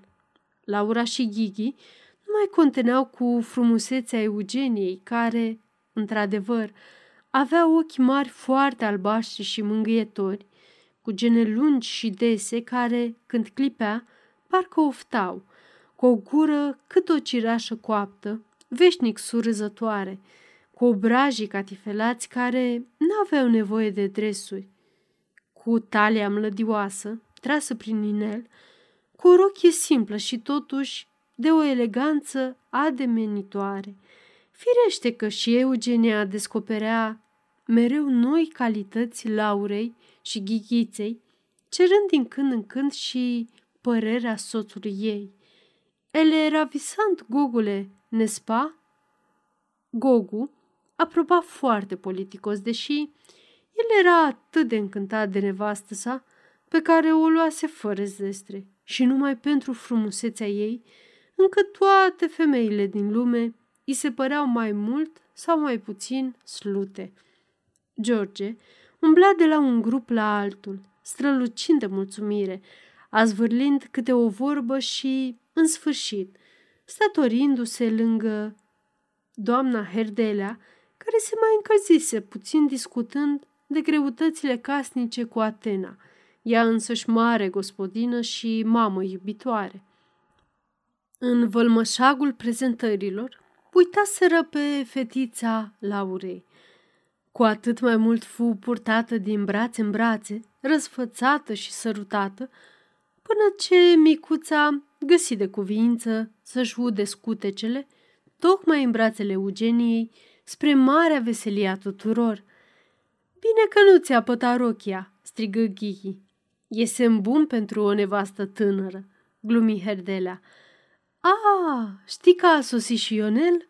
Zise Alexandru către George, când se mai potoli zgomotul. Noi l-am găsit aici. Zice că a venit de vreo zece zile. Dar crezi că poți face ceva cu ursul cela? Nici măcar nu vrea să stea cu noi. Are o daie la hotel și toată ziua bate dealurile și pădurile. În sfârșit, Atena, ca gazdă, puse capăt taifasurilor. Acum, haideți toți în camerele voastre și într-o jumătate de oră să fiți gata, că mergem să ne plimbăm nițel cu muzică, iar pe urmă vom lua masa la restaurant. Ei, la revedere! În curând! Peste câteva minute, toți se găteau și în toate odăile se schimbau păreri despre noile cunoștințe. Toți erau încântați, afară de Gogu, care nu putea uita rochia doamnei Herdelea, croită după moda de acum 20 de ani și care se simțea jignit, deși nu voia să se arate că străinii aceștia nu-l respectă îndeajuns. În amurgul înăsprit de mirosul de brad și de rășină, muzica lăutarilor răsuna alinătoare. Pe terasă și pe cărările din prejur furnica o lume voioasă pe care valsurile și romanțele o fermecau. La izvorul tămăduirii era îmbulzeală de pahare, iar prin înserarea brazilor, șoaptele de dragoste se întreceau și se stingeau în aerul ce înviora inimile.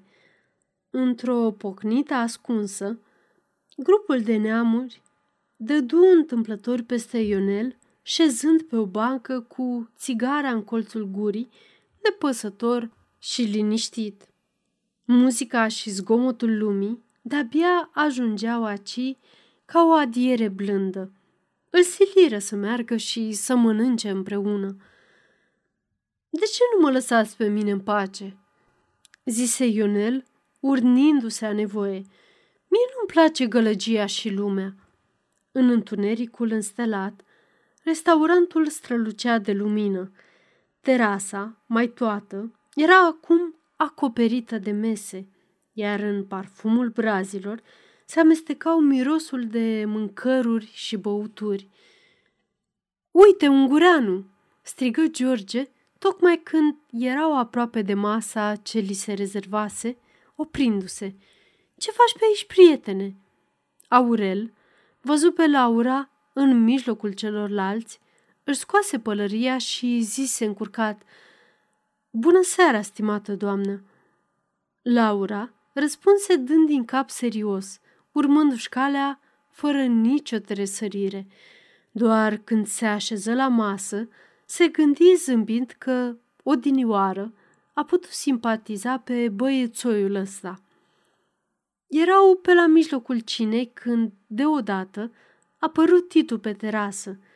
Se uită împrejur puțin jenat, apoi, văzând masa cea mare, veni drept și salută parcă pe toți i-ar fi cunoscut de când lumea. Am primit târziu telegrama și de-abia din aur am putut sosi. Laura, care nu-l mai văzuse de la cununie, îl îmbrățișă plângând și murmurând cu drag. Titule, titule! Soții Herdelea se simțiră mai mândri, observând că feciorul lor a făcut impresie bună asupra noilor neamuri. Aci, aci, lângă mine, că mie îmi sunt mai dragi poeții, strigă Alexandru dându-și scaunul mai la o parte. La dreapta lui ședea Eugenia care îl privea curioasă. Titu îi sărută mâna inelată și parfumată și așezându-se îi zise Superbă sora are George, iar eu încântătoare cum nățică.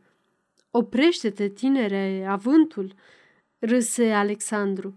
Să nu te apuci să-i faci curte că bărbatul su e gelos ca un harap. Gogu, de peste masă, zâmbi cu o nepăsare căutată, în vreme ce și ceilalți râsără cu poftă. Eugenia însă se roși puțin și răspunse. Cu toate astea, îmi place să mi se facă curte. Aha, aha, strigă iar Alexandru. Care va să zică o invitație în toată forma? Gogule, să fii cu ochii în patru că tânărul e primejdios. Râsul și buna dispoziție domniră toată seara. Titu fu găzduit firește tot în Vila Mara. Se sculă însă mai de dimineață ca toți, să se poată plimba și să-și răcorească creierii înfierbântați de emoțiile ce i le-au strânit oamenii din țara la care năzuia și el. Se simțea fericit și suna mereu în urechi, mai ales graiul lor grăbit și dulce. Dându-și seama că Alexandru îl simpatiza, voia să câștige și prietenia lui Gogu, care, fiind deputat, îl va putea ajuta mai lesne când va ajunge și dânsul în România. Apoi Eugenia îl fermecase așa încât o și visase, dar acum trebuia să-și astâmpere admirația zicându-și că nu-i timpul să se ție de năluciri. La izvor se întâlni cu Ionel Pintea, care bea foarte cumpătat dintr-o ceașcă, borvis cu lapte în care înmuia chiflă. Asta-i cura mea, zise Ionel, zâmbind silit. Porniră împreună printr-o pădure de molid, deși Ionel nu era prea încântat, căci petrecea mai bine singur. Titu, totuși, se agăță de dânsul, dornic să afle ce în Bucovina, fiind întâiul om de acolo cu care putea vorbi. Întrebările lui stăruitoare, însă pe Ion îl plictisiră încât, în cele din urmă, îi spuse răspicat.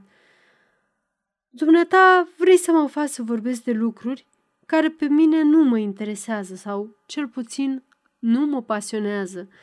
Eu azi sunt un simplu contabil, copleșit de muncă și care n-am nici vreme și nici poftă să mă amestec în zăzaniile politice.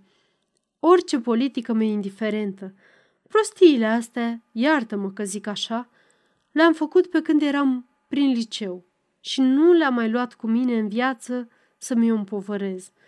Și pe urmă, mai cu seamă la noi în Bucovina, politica înseamnă numai ceartă, hărțuială, scandal, murdărie, mai mare rușinea. Suntem puțini și totuși dezbinați în atâtea partide și bisericuțe, încât nimeni nu se gândește la interesul general, ci toți se gândesc numai la ambițiile lor mărunte. Ah, mi-e și scârbă. Eu cred că libertatea e cea mai mare nenorocire pentru poporul care nu-i copt să o aibă. De aceea cei de aici sunteți mai fericiți, oricât vă plânge și vă burzuluiți. Așa este, domnule. Aici ungurii nărozi vă sâcăie, vă persecută, vă îngenunchează adevărat. Ăsta e norocul dumneavoastră, căci asta vă face dârzi, solidari și puternici.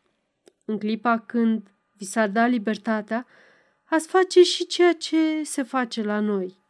Ungurii sunt proști și vă întăresc vrând să vă slăbească. V-ar distruge însă îndată ce v-ar dezlega lanțurile.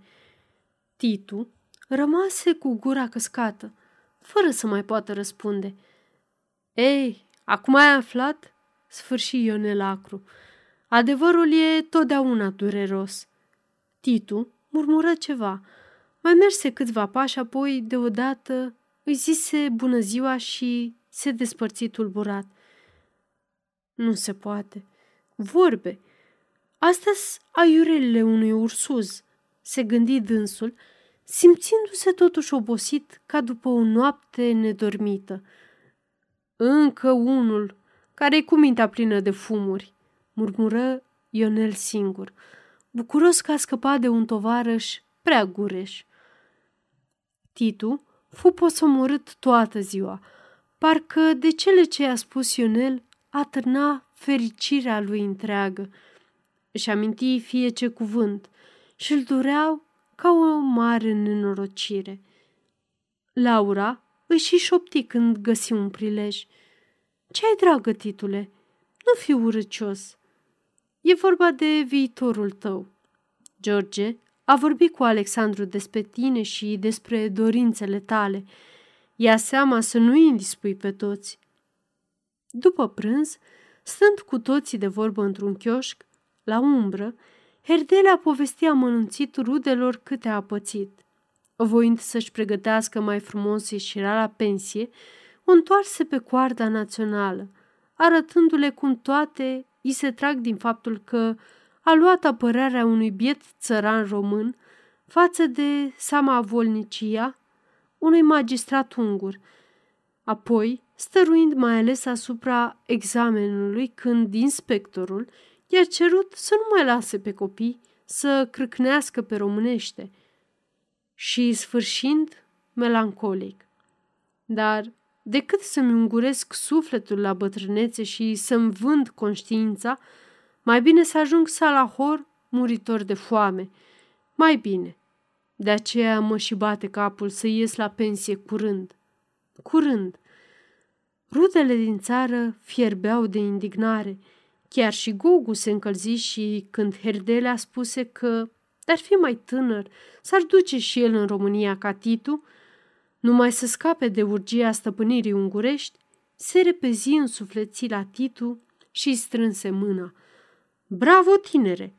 Vino la noi, la libertate. De ce ai stat și dumneata între barbare aceștia cu tropitor de conștiințe. Titu se însenină mai cu seamă că Gogu îi oferi îndată să tragă la și în București, adăugând La noi poți sta toată ziua, să mănânci și să faci poezii cât îți plac. Să vine greșit la noi. O să-mi faci mare plăcere, spuse și Eugenia privindul cochet și convinsă că melancolia de azi a tânărului a fost din pricina ei. Alexandru îl pofti să mai meargă și pe la dânsul, prin Giurgiu, dacă i se va urâ la București. Să vii numai, că ai să rămâi pe drumuri în România, sfârși Atena. Cu atâtea protecții mari, ministru trebuie să ajungi titule, strigă Herdelea, uitându-și grija lui de mulțumirea că își va vedea feciorul fericit. Într-una din zilele următoare, Gogu și Alexandru, vorbind de Titu, socotiră că ar fi poate și mai nimerit să-i găsească vreun temei oarecare, care să nu se simtă jenat stând degeaba, și hotărâră îndată să-l adăpostească la un ziar. Gogu, ca deputat, are să-i facă loc barem la jurnalul partidului. O, da, la o gazetă!" strigă Titu strălucind de bucurie. Așa ceva visam eu. Tocmai așa ceva.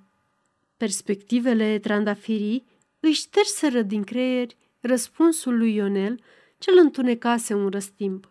Cu privirea la ținta care lucea mai aproape, viața îi se părea plină de comori. De altfel, Gogu prinse dragoste multă pentru tânărul, cu ochii aprinși de o lumină stranie și înălțătoare. Cum îi zicea, umblau mult împreună, discutând politică națională și, uneori, chiar literatură românească, deși acasă Gogu se mândrea că n-a citit în viața lui decât numai franțuzește.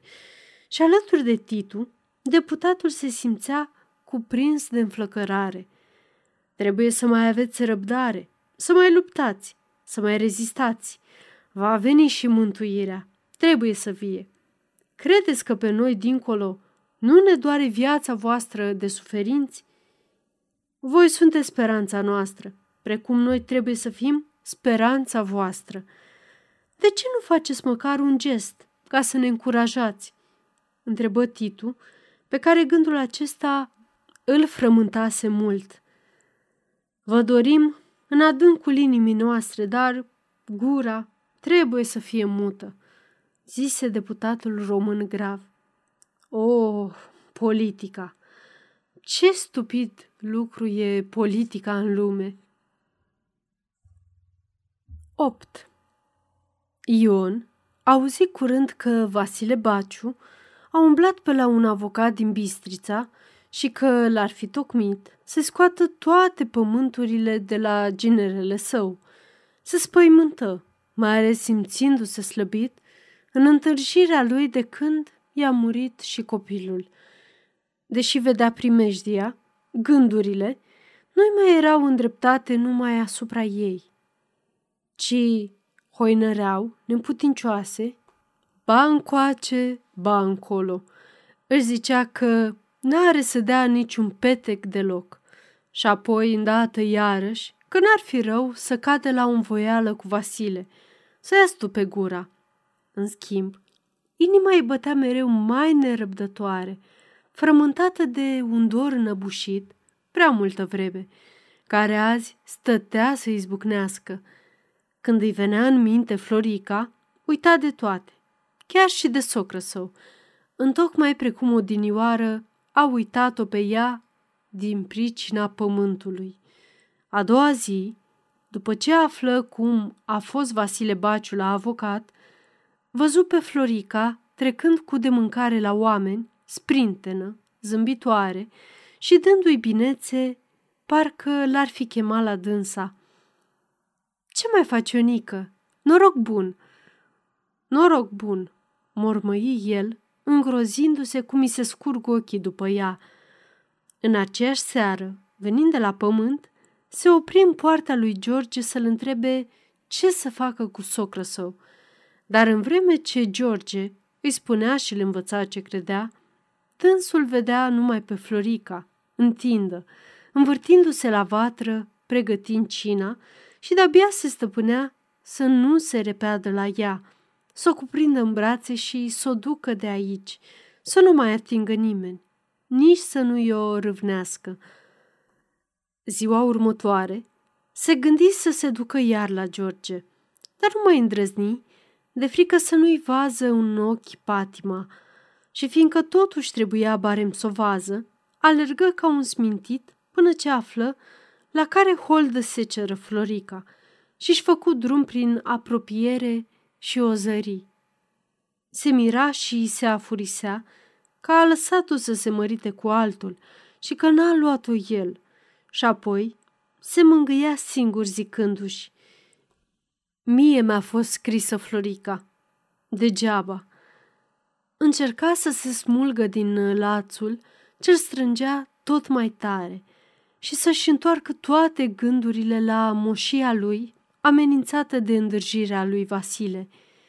Dar când se mustra că o să-și piardă averea pentru o muiere blestemată, cum se mustrase și altă dată, acum îi se adăuga în creier nechemată întrebarea Ce folos de pământuri dacă cine ți-e drag pe lume nu-i al tău?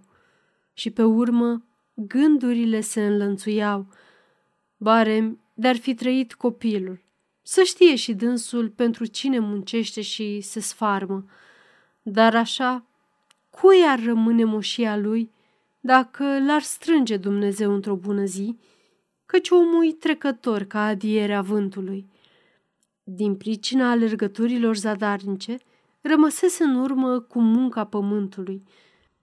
Toată lumea isprăvise seceratul, dar el mai avea încă două holde în picioare. Numai după o ceartă mare cu măsa, se urni să trimită pe glanetașul cu trei lucrătoare la locul cel mai mare, iar delnița de lângă drumul cel vechiu să o doboare dânsul. Era într-o joi. De unde muncea Ion, se vedea drumul pe care treceau neîncetat femei cu coșuri și de săge, mergând la bâlciul săptămânal în Armadia. Mărul pădureț, sub care născuse anul trecut Ana, era încărcat de rod și făcea o umbră mare, deși o porumbiște verde îl acoperea până în ramuri. Ion lucra cu voie bună cum nu mai avusese de mult, ca și când ar fi presimțit o bucurie năvalnică. Se uita rare ori spre drum ca să nu-l ție de vorbă nimeni. De altfel, pe la prânzul cel mic nu mai trecea pui de om. Începu să lege snop și, când isprăvi și îi așeză în picioare, își ridică ochii spre pripas. Atunci, văzut departe o femeie, venind grabnic, cu niște de săgi pe umeri. Tresări și privi împrejur, bucuros că e singur, cât e hotarul de mare. Florica, murmură dânsul, apoi cu ochii spre femeia care se apropia mereu. O sorbea cu cât se apropia și se părea din ce în ce mai frumoasă. Florica avea o năframă albă în cap, legată ștrengărește. Îl zări și ea mirată și cuprinsă de o strângere de inimă. Dar nu-și pierdu firea și, când ajunse în dreptul lui, strigă zâmbitoare. Am să sosesc la spartul târgului Ionică. De omul cu multe griji a nevoie iese din casă. Ion ar fi vrut să-i răspundă și limba parcă îi se înțelenise. Florica însă nu se opri.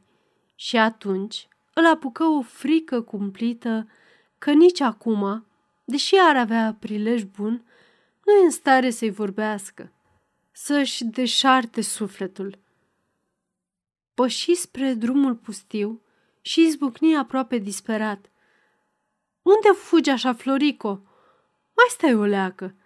Stai, că am să-ți spun ceva. Și vino mai încoace că doar nu o să piară târgul. Femeia parcă ar fi așteptat chemarea. se întoarse din cale și veni spre dânsul, cu fața aprinsă, dar zicând molatic, Vai de mine, numai să nu mă ții mult de vorbă, Ioane, că mă omoară George. Iar când fu lângă Ion, adăugă mai încet, Mă duceam să vând niște pere oarzăne, că ne trebuie bani. Și George nu mă lasă nici să... Ion o privea tăcut și, simțindu-se jignit că ea vorbește de George, nevasta, ridicând ochii ei albaștri întrebători și adâncindu-i în ochii lui tulburați, înțelese, își curmă gândul și murmură gingaș. Ce vrei, Ionică?" Bărbatul zise cu dinții strânși, înfricoșat parcă să nu-i zboare spre dânsa, tot sufletul înnebunit de patimă. Mai odihnește și tu. De ce nu vrei să te odihnești? Privirile lor se împleteau, fermecate. Florica șopti mai domol. Zgrăbită, Ionică, zău așa, lasă-mă, să-mi văd de drum. Zău așa, dar în același timp pășea alături de Ion, cu umărul lipit de umărul lui. Trecură prin porumbiște și se opriră sub mărul pădureț, unde sumanul bărbatului era așternut pe jos, în umbră, ca un culcuș pregătit în adins. Se așezară, privindu-se în ochii strălucitori de o fericire mult așteptată. Ion vrut să impute că i-a pomenit de George. Suflă greu pe nas și de-abia putu gâfui. Ehei, Florico! Uh, ce cald mie! M-a topit căldura, zise femeia, dând mai la o parte de sage cu pere. Dar aici e bine, că e răcoare. Zău așa, răcoare, răcoare, bâlbâi Ion în neștire peste câteva clipe. Apoi tăcură, ascultându-și bătăile inimii. Apoi Ion, brusc, ca o fiară, o cuprinse de subsuori și îi mușcă buzele. Apoi Florica se lăsă pe spate, moale, gemând. Tot a mea trebuie să fii tu, zise bărbatul pe urmă, când Florica își legă anăframa, gata de plecare. Să știu că fac moarte de om și tot a mea ai să fii. Ei, Ionică, multe zice omul, răspunse femeia fără să-l mai privească. Când s-a putut, n-ai vrut. Când vrei tu, nu se mai poate. Ion rămase șezând pe suman, cu ochii după Florica ce se pierdea prin porumbiște. Ba se poate, murmură singur, ca o încurajare, să știu că își reteză deodată vorba. Frunzele mărului foșneau ca o imputare și imputarea îi aducea aminte pe Ana. Sări în picioare parcă l-ar fi înțepat o viperă. Nu mai îndrăzni să se uite spre mărul sub care, acum un an, cealaltă i-a născut copilul. Se duse la seceră, fără a întoarce capul, ca și când, din spate, l-ar fi amenințat o mână nevăzută. Florica se depărta pe drum, legănându-se mândră în șolduri. Inima lui Ion tresăltă de noi fiori, în vreme ce buzele șoptiră dârz. Ba se poate, să știu că fac moarte de om